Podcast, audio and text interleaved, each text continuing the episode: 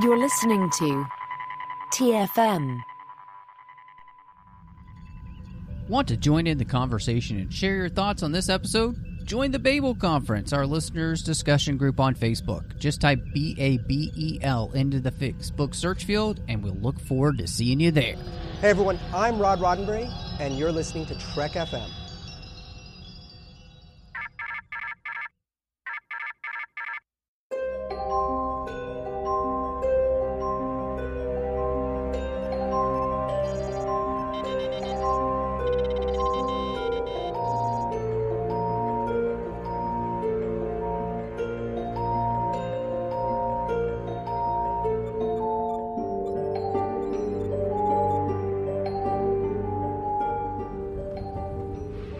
These books? I thought I'd take some light reading. Guess I got bored. Well, hello and welcome to TFM's Books and Comic Show for Star Trek. I'm just one of the hosts here, Matthew Rushing, and with me, I'm so glad to have him. Uh, looking um a little camouflaged today, um, and and slightly rebellious, Casey Pettitt. I'm I'm very Is that you? rebellious. It is me. Good eye. Good eye. Oh, okay, okay, yeah, you were just blending into the background there. Yes, I do that. Well, this is uh, this is great. We've uh, we're starting a new series. Um, you know, we did Voyager last time. We started that new series, and now we're going to be kicking off a Deep Space Nine series called Rebels. Uh, and very excited to be doing that and alternating between that. And of course, in between all of that, we're going to have a brand new book um, that's just been released by John Jackson Miller. Before we get into everything, just saying thank you. We love that you're listening. We really appreciate it. It does mean a lot to Casey and I that uh, you tuned in to Literary Treks. And uh, make sure you're subscribed wherever you're listening to your podcasts, and that way you'll get our show as soon as it drops. Uh, you can also help us out by uh, giving us a star rating review over on, say, Apple Podcast or Spotify. Those type of places it really does make a difference. And in fact, if you're listening to the show and you haven't done that, please do that. It, it and we'd really appreciate it. And those who give us written reviews on Apple Podcasts, we actually just read those out in the show too, just to say thank you. Uh, you can also find us on social media. We're on Twitter at TrekFM. We're on Facebook at Facebook.com slash TrekFM. We're on Instagram at TrekFM. You can find our listeners only discussion group. And that allows you to talk to listeners from all over the world there. It's called the Babel Conference. Just type that in the search field. You'll find us. You can join. You can also find us online at trek.fm and see all of the different shows that we are doing. And if you would like to make sure that all of the content that we're putting out here on Trek FM keeps coming to you, go to Patreon and become a supporter through patreon.com slash trekfm. We've got some uh, wonderful associate producers here specifically on this show. Casey Pettitt is one, as well as Greg Rozier. And we do appreciate their support because we can't do this alone. Um, it's it's a big network. We're trying to do a lot of stuff for you, and it costs a lot to put all this together. And so we would appreciate your support over at patreon.com slash trek FM. Well, Casey, as we're recording this, today is the release date for John Jackson Miller's The High Country, which is our first Star Trek Strange New Worlds book. I can't tell you how stoked I am for this. I have already dived, dove in. I've I've leapt right into this book, and uh, I uh, it's you know people people overuse the phrase "I can't put it down." And while I have put it down, I have it so close to me that I can pick it up at any moment. Uh, I I am enthralled by it. It is um, it's a nice, uh, quick, easy read, and I am just loving the story so far. That's awesome. I am actually in the middle of reading the first Harry Potter book again, and then my very next book is is uh, John Jackson Miller's The High Country. Uh, he's going to be on uh, with us next week on Literary Treks, so you're going to be getting some bonus literary treks there. We're super excited about that, and I cannot wait to dive in because I've legitimately heard nothing but good things from people. Uh, and I love his books. You know, uh, he did Rogue Elements uh, about Rios, which I thought was fantastic. I really loved what he did in that book, so I just can't wait to dive into this. Uh, Casey, we also got a new comic announcement, which this is going to be taking place right after the motion picture. Uh, so we've got the wonderful pajamas back when the crew of the Enterprise is facing some very familiar foes in a comic series called Echoes. Yeah, I uh, had totally forgotten this one when after they announced it, and um, you know, IDW has been putting out a lot of comics, almost to the extent that Pocketbooks used to put out books. So we're in kind of this like prime comic book era of Star Trek, and you know, I I have nothing but positive thoughts about this. Like they've they've been putting out some really good stuff lately, and um, you know, we haven't judged a book by its cover in a long time. But I mean, what do you think of the cover of this of this comic? Well, one of the things that I love about it is the way that it kind of echoes Ah, the poster, of course, uh, and at the same time, the art looks great. Every single character there looks like their character from this time period. So to me, that's very exciting. Of course, we've got the Refit Enterprise on there, which uh, be still my beating heart. I love the Refit Enterprise, and the idea of this comic has me kind of jazzed in the sense that they're trying to stop a war starting with the Romulans, uh, and it turns out that they're dealing with their doppelgangers, which okay, so that's interesting, and it doesn't sound like it's necessarily a mirror universe type thing. So I'm just left wondering what the heck is going on and who are these echoes, uh, and you know maybe how do we stop them from echoing? Um, but I am excited about it, and uh, so for you, it I, I take it the art just uh, tickled your fancy as well. it did. It tickled it good, and uh, yeah, it's it's nice to see these characters in this era. Like you said, they just look good, and that refit that refit Enterprise coming straight out of the the front of that comic, uh, it just looks good. So. You know, they always do variant covers, so the the artwork inside could be different. You know, can be hit or miss sometimes, but yeah, this Mhm. cover It's true. it it should have some uh some nostalgia for a lot of people. Yeah, I, I think it absolutely will. Uh, this is definitely a cover that is going to grab people. And so I'm looking forward to this comic and I can't wait for it to get released. On this episode here, we've got three comic reviews for you. Uh, the first we uh, got dropped Resurgence number four. And this series has continued, I think, very strong, Casey. And here um, we are left with the possibility and left on a cliffhanger where the Resolute uh, is breaking apart uh, because they have tested the new warp drive to get away, uh, to escape, and things don't go according to plan. Yeah, this is just another another one that's I think doing a good job doing what it's supposed to and telling a really good story and basically pumping up the hype for this game that they're going to be releasing. And I I I mean, I'm enthralled by this by this little series that we're getting. I'm not sure. I can't remember how many uh, how many issues we're getting, but um I am I'm invested in this story and I want to see what happens.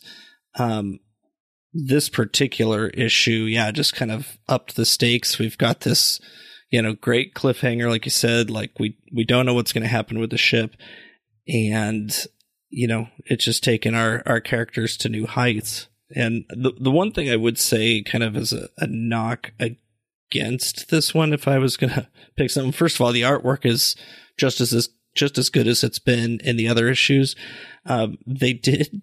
There was like three or four two page spreads of story, and for me, especially looking at that on an iPad, like I don't think any of them really had any um, scenes that necessitated spreading it over two. I mean, there's some really gorgeous like exterior shots. Um, you know, kind of sprinkled throughout here, but the use of the two page layout just, it's a little clunky when, you know, reading it electronically like some of us do. But, but otherwise, I mean, it's just, I think it's fantastic. I'm, I'm really looking forward to the next one and seeing where they go with it.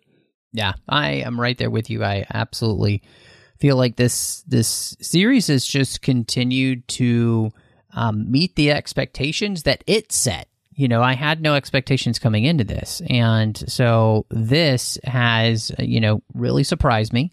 And I think it's continued to be a great series. And so the, uh, the next comic that we have, Casey, is the Illyrian Enigma Part Two, uh, where you know we had left the Enterprise in a very precarious situation that Spock is able to find them a way out of, and then I, I, I don't know, uh, like, uh, should we give away what happens in this comic because I feel like we find out some very interesting things about the Illyrians, and then it leaves us on another kind of incredible cliffhanger going into issue three. Yeah, I don't know. I mean, I feel like this is just another one. If you're a fan of Strange New Worlds, I, I think you just got to pick this up. It it really does feel like they're going to be leading it right into the first episode of season two of Strange New Worlds. So, I mean, there's it does. There's a lot of mystery in this still. I mean, the Illyrians are a mysterious race to begin with, but um, we've got this kind of uneasy alliance happening, happening, which may or may not be a ruse. I guess we will see. Mm-hmm. but um, Mm-hmm. Yeah. yeah, it's you know, I I I'm a fan of Strange New Worlds, and I think everybody should be and pick up this comic and you know see where the story takes them. Yeah, I think you know one of the things that we mentioned a lot, and every time we've reviewed the Lower Decks comic, is that it feels just like Lower Decks. And I think the thing that this comic has done is capture the Strange New Worlds feel uh, and done it perfectly. Uh, the art is great here to really capture the lightness of the characters, but in an artistic way, which is very important, I think, for a, a comic. Um, but I'm I'm I'm reading this comic in just the same way that I was with the Lower Decks comics. So I'm thinking to myself, I cannot believe they're allowing this to be a story in the comic because it's that interesting. And it feels that important, which is exactly what you want from tie-in fiction, especially these type of comics where they're bridging the gap. And so I I could not be more excited about a comic um except for maybe, you know, the next one we're going to review, which is the Star Trek ongoing series that we've got now. And but this Illyrian Enigma is everything that I want from a from a Strange New Worlds comic. And so I'm I love it. You know, I think Kirsten Beyer and Mike Johnson are doing a fantastic job with the writing here. Uh, they obviously know these characters inside and out, and the story. Um, you know, I would say if you're a Strange New Worlds fan, you're not reading this, you're missing something. Like, who would have thought you would say that about a comic? Especially when our history with some of the lead-ins to some of the series and movies were like Countdown, which were again kind of hit or miss. You know, something to tide you over Mhm. Yes. until Yeah. a show came out or a movie came out. But this one, this one does feel like. I mean, it's it's the epitome of tie-in. They're they're really tying it into the story that they're showing on screen and Mhm. giving us something Yes. to um, kind of wet our whistle while we wait. Yes, hundred percent agree. Uh, so the last comic that we have is uh, is Star Trek number four, and the we've got the Theseus, and they are on the hunt for Takan, which is this god city uh, that they were told about by Q, and um, this this one just has some interesting stuff in it. One, I, I think you know Sisko trying to find a way to connect with Jake again and have a conversation with him. I love the difficulty there. Um, there's a lot of techno babble uh, in here, um, which is uh, I, I don't. Uh, it, it's a little bit much. Um, but then the fact that we find out the person who's after trying to kill all the gods was terrifying and fascinating all at the same time. Yeah, it's.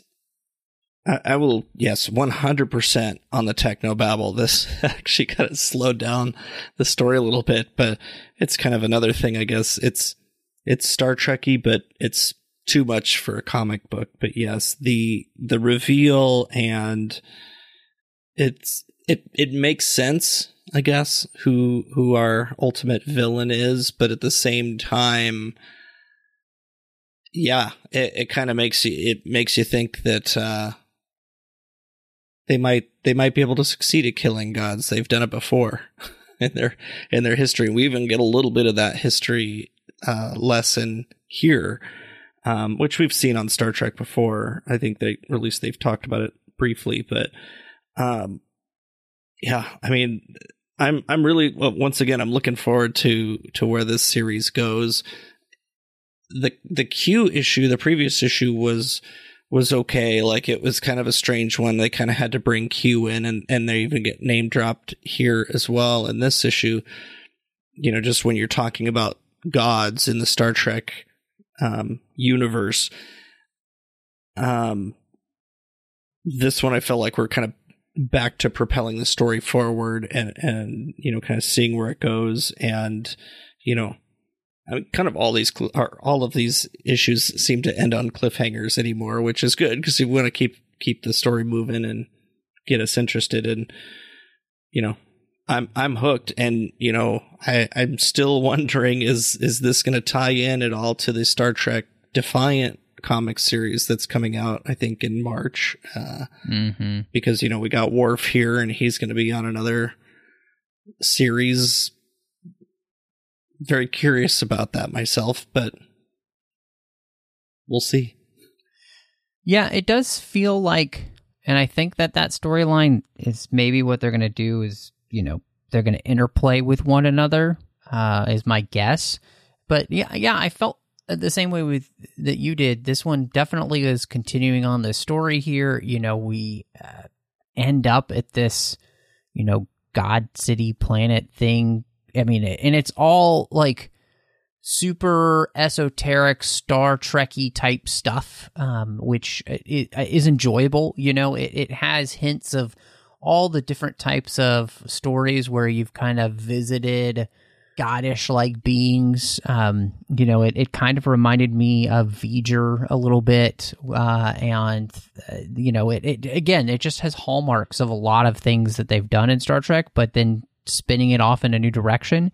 And so, yeah, I mean, this is, uh, I am continually invested now in these three comics so far. And I think I honestly can't remember a time when every single comic that we were reviewing on a, uh, you know, an episode was a comic that I was actually excited to be reading. Uh, and had been keeping my interest every single issue.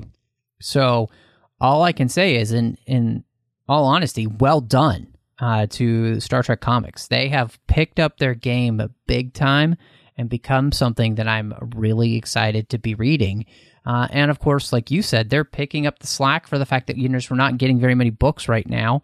Uh, it seems more uh, feasible for them to be doing comics, uh, especially since you know comics are much easier to tell elseworld type stories in and people get that whereas you know the books i think people even though they've never been canon uh you know tend to think of them more in that framework and so with everything that they've got going on on screen where they still you know we're doing picard season three.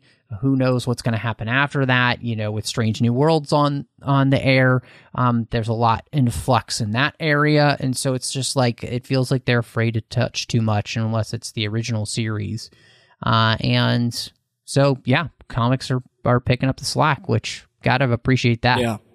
I mean, I always could go for a another novel like the Illyrian Enigma. I wouldn't mind seeing a novel version of that story, but you know, I I historically haven't read a lot of comics. I I've read quite a few of the old Star Trek ones from, you know, back in the day, back in the the Marvel and the DC days of and the Wildstorm and whatever they were on, but um, you know, Mhm. now that IDW's they've they got such a good track record and there's obviously been some misses in there, but I feel like yeah, you, like you said that they're really on a roll here. I mean, I feel like once they've gotten kind of the mirror universe stuff out of their system, we've really gotten some good good ideas and good ways that we're taking all of our characters and a good especially in the Star Trek ongoing series um, with with Sisko and Worf and Data, like we're and, and Tom Paris. I mean, like we've got like a lot of kind of legacy characters that we're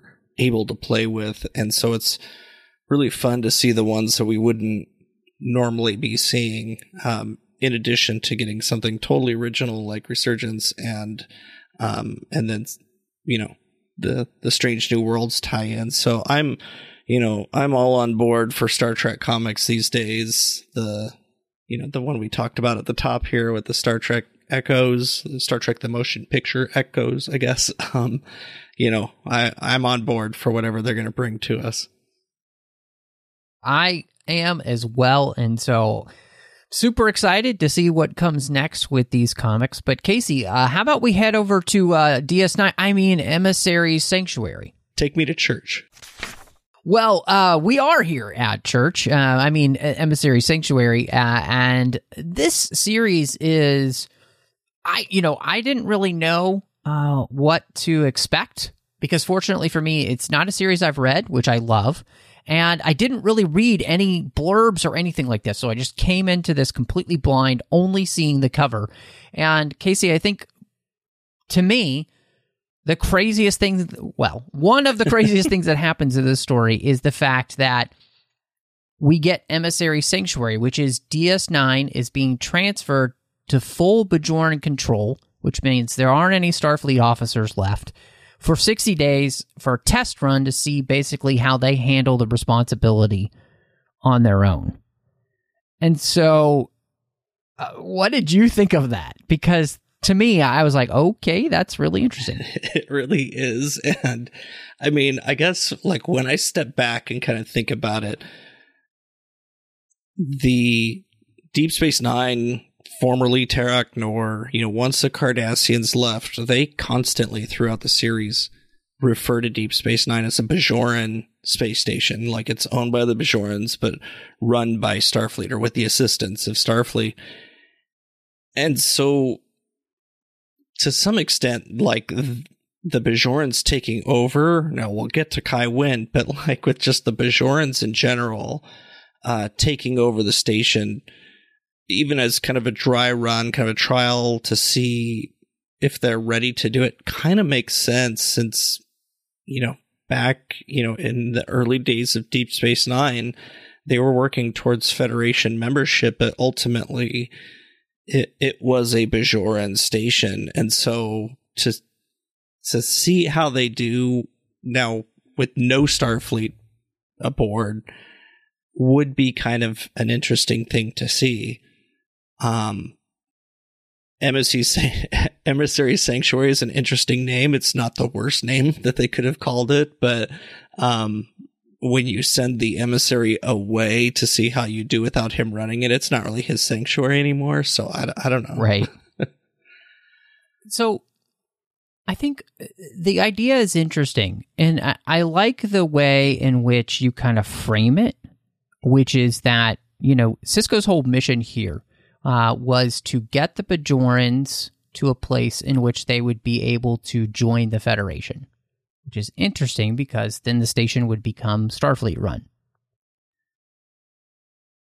I I think that if the book had had framed this as that this is a way to see where the Bajorans are as a people and if they're uh, basically in a place to which uh, Federation membership could be a possibility at this point, and therefore that is why we are doing this 60 day test run to to to get that perspective. I think that would have made a lot more sense than the way it's set up here, which is very strange and, and, and really doesn't seem to have a full explanation as to why we're really doing this test in the first place um, because it's not connected to what you were just talking Right. about. And to me, that's actually really frustrating about the story because I, I'm left with this whole story of Emissary Sanctuary as being like,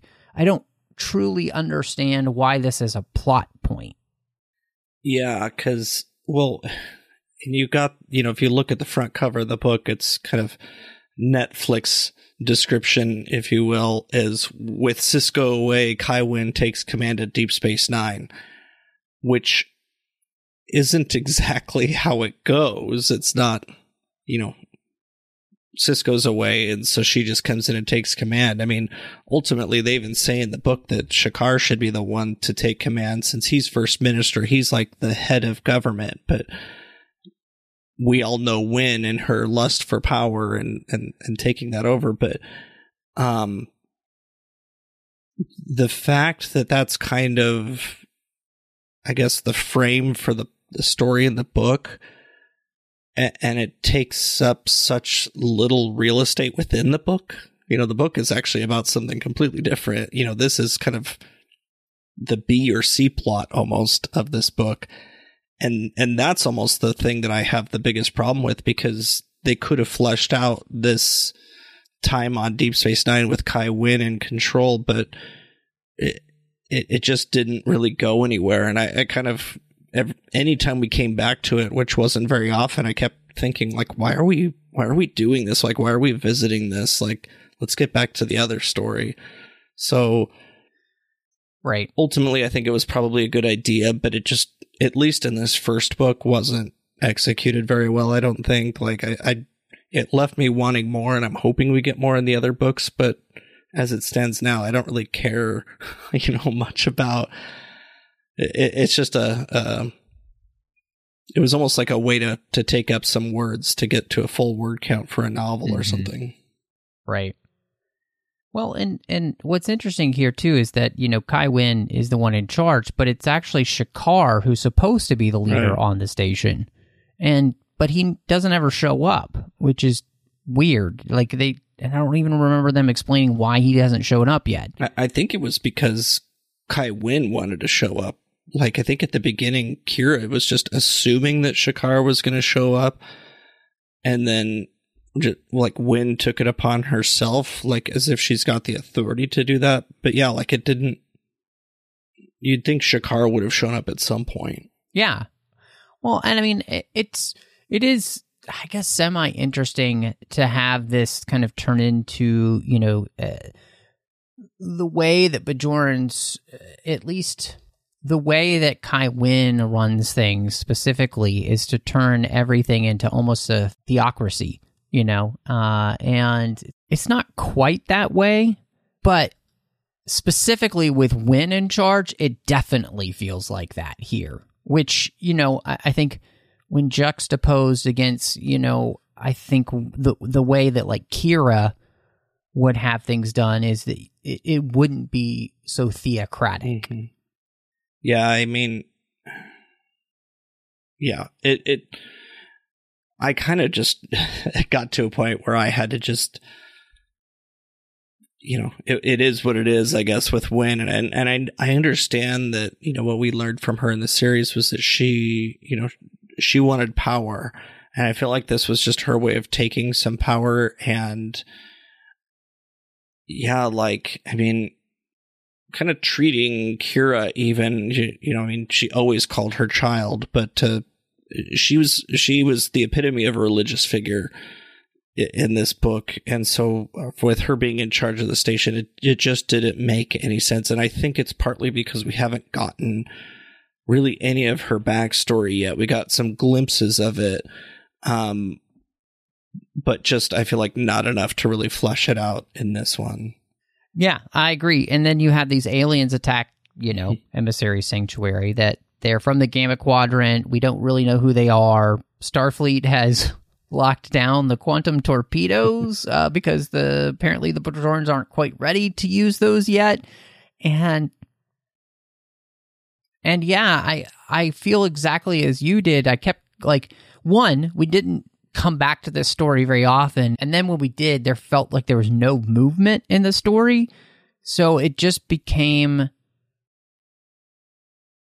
I, I, I was I was just really lost as to why we were there. Yeah. Um, and and and then on top of that, we have a strange mission with Sisko and the Defiant, who heads to Federation, uh, the edge of Federation space, which I thought we already were at the edge of Federation space, but apparently the, the other, other, edge. edge. Um, and this is a, a, a group of rogue uh, Cardassians who apparently have been disavowed by Central Command have invaded a star system with the help of the Drekla species uh, and the Tifnaki homeworld, which is maybe the most ludicrous planet I've ever had in Star Trek. Yeah. I mean, it was like a planet of children, and I like they just. I mean, their their whole lives revolve around tech, but and they're surrounded by tech. Apparently, their ancestors like were warp, warp capable and had all sorts of tech, but then these people can barely tie their own shoes because they don't even know what rope is or like they don't you know like it's just everything is a discovery to them and you got to kind of wonder like how have these people survived this long and when you put on top of it that we've got the we they our Starfleet crew, anyways, keeps throwing out the prime directive like they need to follow it. Yet none of them the whole time is really following the prime directive. And I mean, th- this really is a strange mission because I, I mean, I feel like too that the the I guess the mission itself keeps changing because they're there to investigate and then they find out about these Cardassians or the rogue Cardassians and kind of that they're there to, you know, take over these people and to take over this world, which is of course rich with latinum and dilithium and whatever else you could possibly want in the Star Trek universe. Technology we've never even heard Yeah, of. Exactly. Um, to the point where we're now watching, I don't know, Full Metal Jacket or I, I don't know something where where they're like te- like training these people for war, who are essentially children, and Mm-hmm. I don't know. I was a lot more in into this story though, I guess, because I guess we got so much of it. The you know Mm-hmm. 75 80% of the book was the story but it it it wasn't your typical deep space 9 story. It wasn't the typical deep space 9 away mission. I uh yeah, it I think your your thought that it's like this weird, you know, full metal jacket or, you know, just apocalypse now. I just the whole thing is so strange and and it is it yeah, the the the idea that there are uh, the the Tifnaki or the Tifnak or I'm not sure exactly how you would say uh this this race, but that they are so childlike and that they're addicted to tech that they just find lying around and then they kind of figure out how to use it. And uh, they're like toddlers with magic wands and they just kind of worship their technology. And you know it, it was it was the one interesting thing about this was the way in which it subtly reinforced the message that people who are given technology to which they have not earned it's a bad thing. That and this is it was an interesting reinforcement of the idea of the prime directive by showing what happens when you give people technology they're not ready for because they didn't earn which was great. I, I actually thought uh, as i was thinking about this race and like how ridiculous they are this really felt like a, a tos episode. Mm.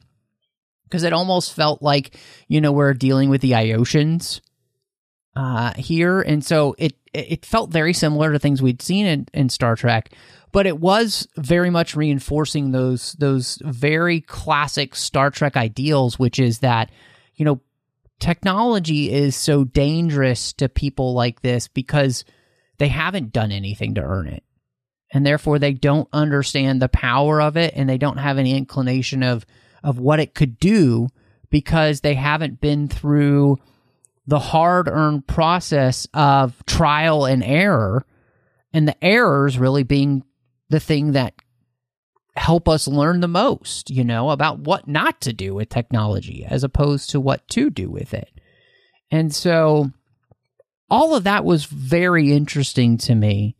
And then you uh, you mentioned something too which is you know, Sisko kind of finds himself almost in a place where I just rewatched Star Trek Insurrection, where Picard realizes, oh, the Prime Directive doesn't really apply here because somewhere along the way, these people had warp capable technology, and the, the technology they have now comes from that type of civilization. It's just that these people, and we don't know how or why, have lost the knowledge of where it came from and how they got it and all those type of things. So, um, it's a it's a, it's kind of a double edged sword. Like part of this is really good and really interesting, and I think, I guess my question is, is it just that it's maybe not written very well?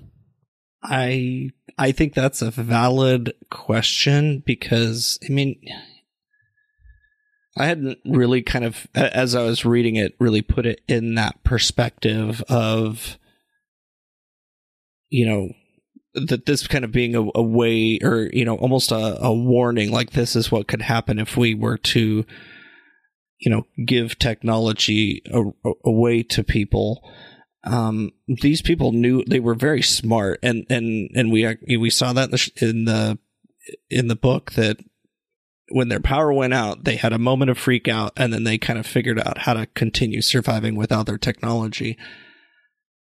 And and that was you know the weapon the Cardassians were using to shut off their technology, and learning how learning how something works you know like this is this is the perfect place for miles because maybe also in, in, in addition to teaching them how to survive without their technology miles should be showing them how the technology actually works so that they can do things to improve on it or sh- like you get a shield up so that their technology won't fail or whatever it is. Um and yeah like it wasn't something that that came across very well even like Sisko's realization, but I, I do feel like that the writing had a major hand in some of the kind of points that could be lost easily on a reader, understandably so. yeah, part of this too, Casey, is is interesting because it does lead into a question of perspective that Sisko gets into and and and the idea of that you know he he brings it to this which was was really interesting the, the idea of that. It was Frederick Douglass a slave who had escaped slavery who was able to be that movement's most gifted orator. And and and juxtaposing that with the same thing in Bajor, it wasn't the Bajorans who were the most directly controlled by the Cardassians, but it was the freedom fighters like Kira or people in Shakaar's group who were able to uh, escape the lash that gave them the perspective needed to see what was actually happening and then call it out. Um, and that the Tifnakis or Tifnaks or whatever they're called needed that perspective as well and Sisko gives that to them by seeing the way in which the Cardassians and, the Drekla overtake one of those cities where they turn off the technology and then the people are helpless and then it it it it forges in them this this realization that we have to something has to change. Like like that we're in it's that moment where you realize you're in danger and that danger is coming for you. And then if you don't do something about it uh then you're kind of screwed you know um and it brings to it lights the fires and, and Sisko says this it, it, it awakens the burning fires of justice in them yeah, this was one of the most kind of poignant parts of the book that I feel like was actually done pretty well. Um, you know, between, um, I guess it wasn't so much a speech by Sisko as kind of just his own his own thoughts about all of this, um, and and just the this was actually a good way that that was kind of tied in, although loosely, to the to what was actually happening on Emissary's Sanctuary, where you've got you know the Bajorans liberated themselves from the Cardassians after the occupation. They didn't, you know, it wasn't like Starfleet swooped in and and saved the day. You know, they they rose up from that themselves, and and and that's where Sisko's kind of almost likening it to um, you know, Frederick Douglass, who had escaped from slavery and helped others to escape as well. And so, you know, with them, like they're kind of swooping in with the Tifnakis and, and training them and, and everything. But the alternative, though, is that the, the Tifnakis are either going to be occupied by the Cardassians or just flat out murdered. Um, and so there there is kind of that and like allowing the Tifnakis to see eh, you know everything that's that's kind of going on around them and and what it is that they need to learn in order to survive. You know they they eventually pick that up themselves and start kind of figuring out how to um rappel down a cliff, for example, like which they were kind of being all playful about the first time, but when it really came down to it, they were really innovative and figured out ways to uh, solve their own problems.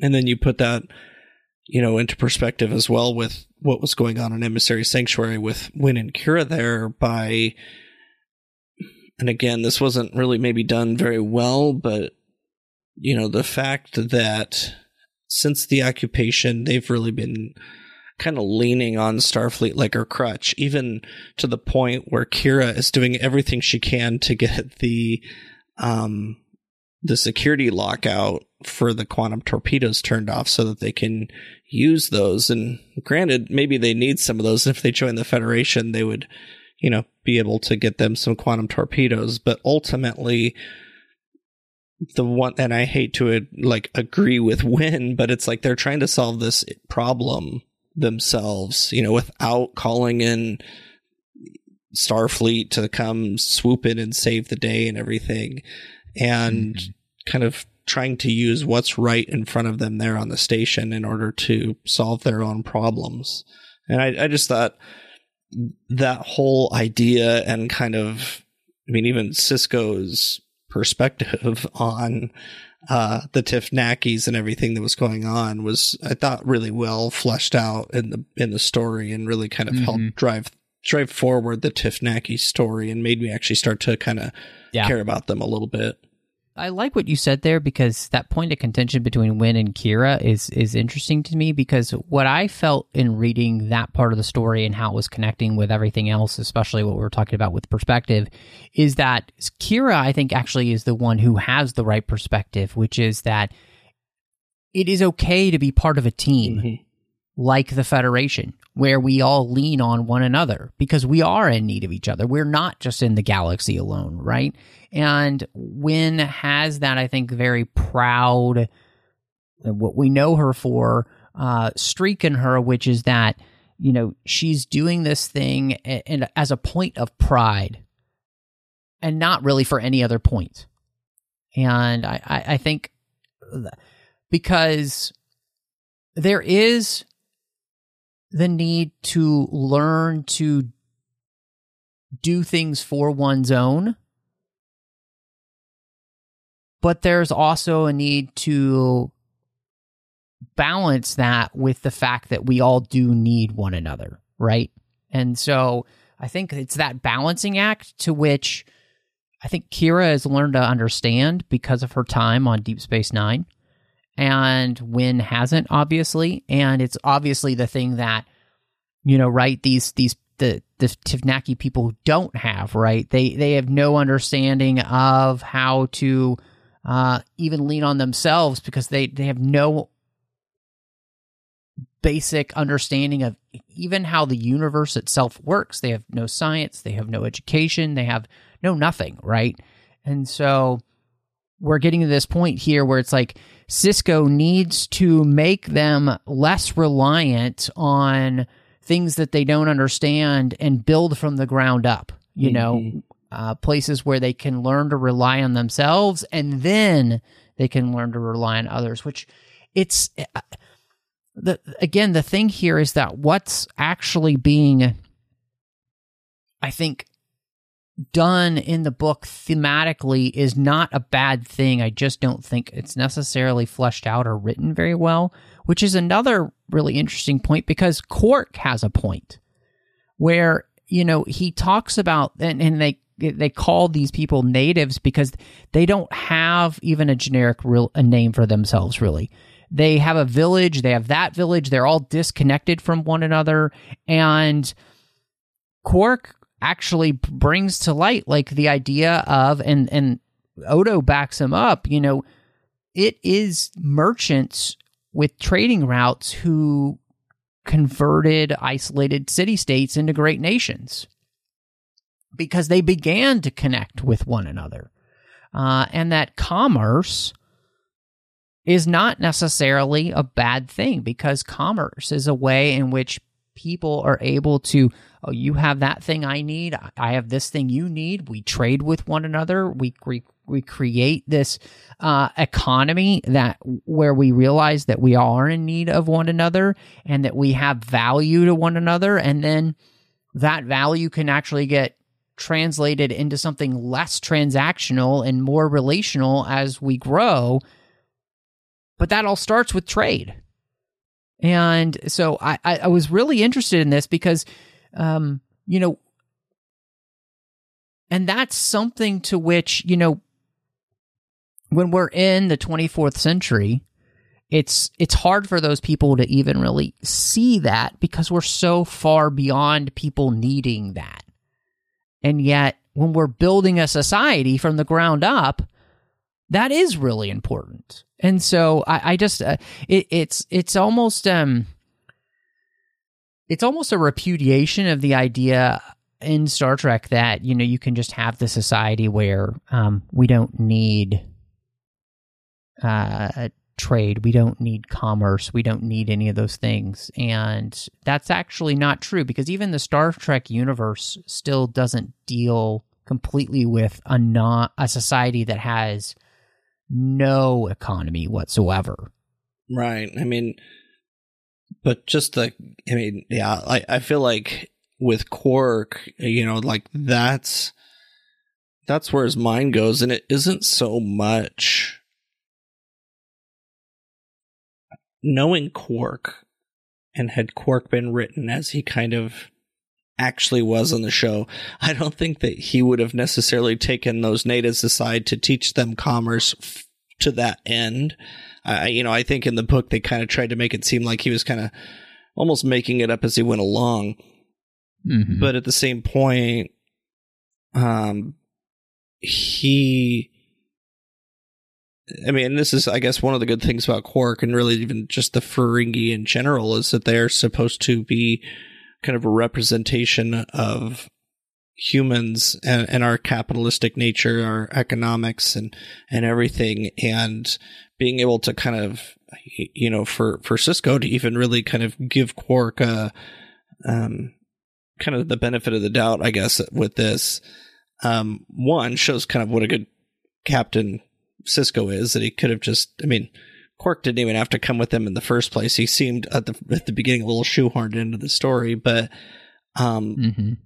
if if it was all for this kind of lesson and and you know having Quark kind of save the day, it it did actually kind of work. Um, you know, te- like because these like we've seen multiple instances now, and especially again with this one with Quark, of they're a very teachable species, a race of people. Like, and right. so I think, you know, that's something we're seeing a lot throughout this story, and to give them this idea of commerce and trade as a way to connect with the other villages, like they don't, they don't really talk with the others, you know, on the planet like ever. And so like for this to be a way to kind of start that communication, I think was a really great way for this um this kind of story to continue to unfold. Mm-hmm. Yeah. No, I, I definitely agree with you there. With um, another part of the story that we end up with is that uh, Dax is is transferred back uh, to the Defiant and ends up in command. Uh, and when they're attacked, it leads to some of the craziest shenanigans we've seen uh, this side of the Kelvinverse. yeah. yeah, I mean, uh, what did you end up thinking about that, Casey? Because um, yeah, we uh we you know we end up under the ocean, uh, and then the possibility of one of the craziest uh, ideas of how to contact Sisko. I I don't know. It's um It, Hmm. it, I I had the Kelvin verse thought too as soon as I read it. I I don't know why people insist on taking spaceships underwater, um, but uh, you know, it it was innovative in ways, I guess, and it it was something interesting for Dax to do and for the Defiant to do while everything else is going on. I guess. Um, I feel like there were other ways that they could have. I, I almost feel like I guess that the author maybe wrote himself into a corner with the Defiant, and why not just land it somewhere? I, I don't know. It was just mm-hmm. it. It was it was Kelvin verse. That's for sure.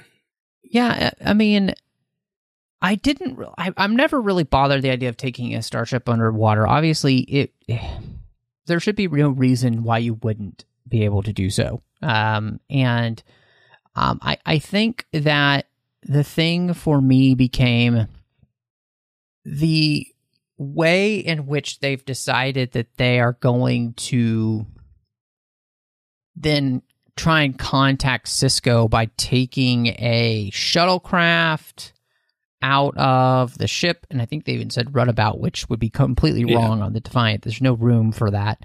Uh, and that as it's being crushed, then they would get to a point where then they would be released with their scuba gear and then they would climb the rest of the way to.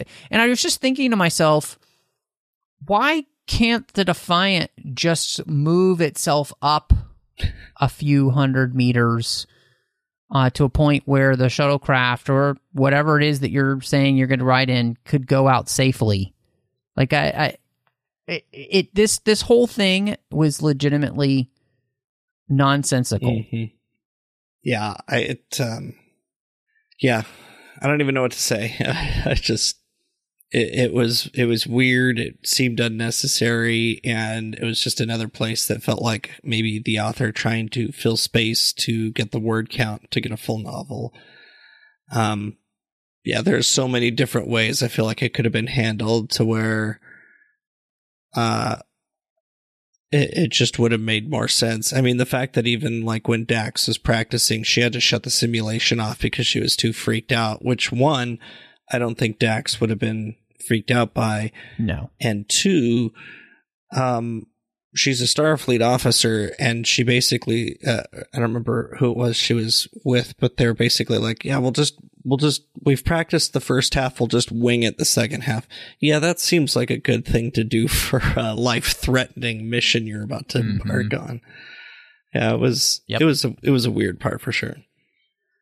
Yeah, yeah, none of it made sense uh, at all. Um, I, so one of the things that I had a quick question about, you know, we have uh, Odo thinks he sees a founder uh, with the Cardassians, and that they may be involved in all of this. Which you know, this takes place. It's supposed to take place within season 4 Mm-hmm. leading into season five, I guess, before we have the re- revelation. And so, do you think that the founders are going to be a part of this uh, more so, or is Odo seeing things? I I'm afraid that we're gonna see some founders here. like um you know, they don't they don't dwell on it too much, but they you know, Odo has some thoughts about it and uh, I don't see him as the kind of guy that's going to let his eyes trick him, especially when he's in the form of a hawk and he's got like hawk-like eyes and and everything. Like he he knows what he saw, and so I do have a feeling we're we're we're gonna be there. And I mean, it's there were other things too that the author brought in that maybe wouldn't get revealed on the show Deep Space Nine until later. Like even Bashir's genetic enhancement. There's like a throwaway line somewhere about him having to be careful to um or, or that he it was vital that he hide his advanced genetics from his friends, which didn't wasn't ever revealed until like midway or kind of the later half of season five. So we're really bringing in elements from later. And so for here, I, I wouldn't be surprised if, um, you know, a founder has infiltrated this kind of rogue Cardassian group and is going to do whatever kind of shenanigans a founder will do there. Yeah, no, I agree. Uh, I, I mean, it's, it felt a little obvious, uh, and so yeah.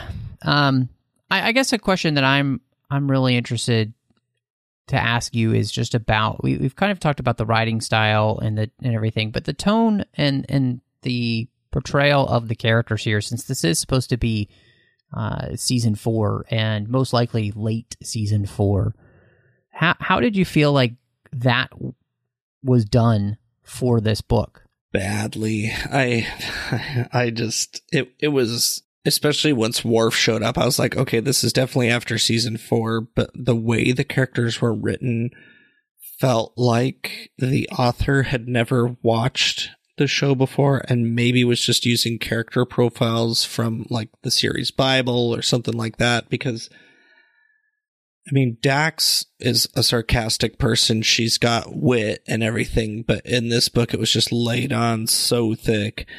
Um some of even just like the words like he kept calling Odo a, a shape changer instead of a shapeshifter, and they used the word changeling once, but otherwise it was shape changer. We've never heard that term before, and it was I, I don't know. I mean, Sisko was I feel like pretty close to Sisko, but even like Worf and um you know Odo Quark, like they all just weren't quite right. And it, Mm-hmm. like I said, it, it felt like a book that would have come out maybe during the first or second season of Deep Space Nine. Um, Mhm. and it just, it wasn't working. And there was a couple things that I noticed right at the beginning of the book. Um, I think it might have actually been, um, when Kira was trying to unlock the torpedoes. It might have actually been before that, but she gives her authorization code as Bravo Alpha Bravo Echo. And I didn't think anything of it when I read that. And then she tries using Sisko's authorization code, Hugo Uniform November Kilo, which spells out hunk. And then I went back and looked at hers again, and it spells out babe. And I was just like, okay, they're a little too on the nose with the trying to be funny here in this book. And just like, it was all downhill from there. Yeah, I think you've said it really well in the sense that th- it does feel like there's a lot that just doesn't work tone wise. And it's partly because, and we've said so many times, you know, if you're doing tie in fiction, one of the most important things is to capture the voice of the characters. And I think most of the characters, if not all the characters, never all sound completely right here. And a lot of times they sound more wrong than Mhm. right. Um, and maybe they've got a right to be wrong. I don't know. Uh, but it's um, yeah, little Joss Stone for you there, folks. Um, I'm not going to sing it, but it's uh, it's just it, it's frustrating um, because you know as we talked about, I think that there are some really interesting thematic elements in this story that I think Deep Space Nine does well, which is kind of turn things on their head, right? And and to look at the preconceived notions of the TNG era and challenge them. And so the frustrating part is that the writing doesn't allow the book to live up to its potential in that way. So I guess my biggest question comes down to Casey, what are you going to rate Rebels the Conquered? Um, I gave this one uh, two pieces of tech found lying around out of five. Um, and uh, as I, I really hate to say it, but it's not even a very strong two. I mean, I it's it's not bad enough that I, I wouldn't want to give it a one star rating um, because yeah, there were interesting ideas and themes, and I mean, I'm even curious where they could go with Kai Winn in charge of Emissary Sanctuary, formerly Deep Space Nine, formerly Terok Nor. It's just that the execution of the story, the tying together of the two storylines, just it. It took me a while to read this book, and it's like a hundred pages on my iPad or something like that. It was very short, and um, I, I just had trouble kind of getting into it sometimes. And so I, am really looking forward to where the other two books go, especially now that I kind of have a framework for the writing style and how the characters are. I'm, I'm hoping that, you know, as we get into the other books that I can kind of really get into the stories a little bit more. But, you know, ultimately mm-hmm. this one, you know, is, is the first book of the trilogy. I had to give it two how about uh, where where did you how how many pieces of tech are you giving this one? Yeah, uh, I so I rated this on Goodreads and I had given it two, and then I said it was two point five out of five. But as we talked about this, it is definitely a two. And I, I 100% agree with everything that you said. Um, I think you summed it up very well about what the issues are in this book and, and the frustrations that I have with it as well. Uh, it was it was just unfortunate because uh, and it's always annoying when you can see potential and then that potential isn't played out well. And so, you know, I think we were able to kind of be very constructive in the criticism as to where we thought oh man, this is this has you you could do so much with this, and then you know the execution just isn't there, uh, and so you know, yeah, the station formerly known as insert here, um, it just uh, it's just not not what I'd hoped, but like you said, let's hope that uh, the next two books are better. Well, it's kind of a bummer when we don't have the, the greatest book in the world to read, but I know that's not going to be the case next week. I know next week it's going to be a great book. And, you know, we had some great comics this week too, and we've got some Star Trek Picard that's currently airing as we record this. It's, it's a great time to be a Star Trek fan, and I'm just diving into all of it. I'm right there with you, Casey. You know, you, you can't win with everything. Uh, and so sometimes you get a clunker and, and that's okay. But like you said, there's so much to be excited for with the comics we've got going on. John Jackson Miller coming next week with his new Star Trek Strange New Worlds book. And yes, Star Trek Picard's happening now, which why isn't it Thursday yet as we're recording this? I don't know. Can we just speed up time or, you know? And listeners, whatever day you're listening to this, is it Thursday yet? We need new episodes. Yeah, exactly. is it Thursday yet? But Casey, if uh, people want to catch up with you, see what else you've got going on these days, where would they find you? Probably working, but uh, if I happen to grace my presence or grace social media with my presence, uh, it would be on uh, Goodreads, Letterboxd, Twitter, Instagram, Mastodon, all the places at Knitting Trekkie. Um, and then uh, I also poke around in the Babel conference on Facebook from time to time where can people find you? You could find me all over the place uh, on social media, Matt Rushing02. Twitter, Instagram, Letterboxd, Vero are the places I'm most active.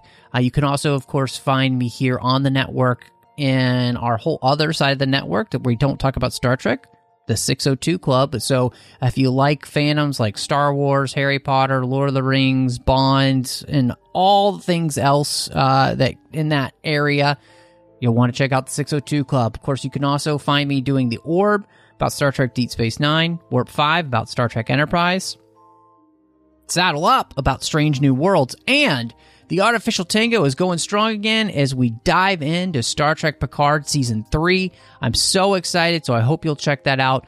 But as always, thank you so much for joining us.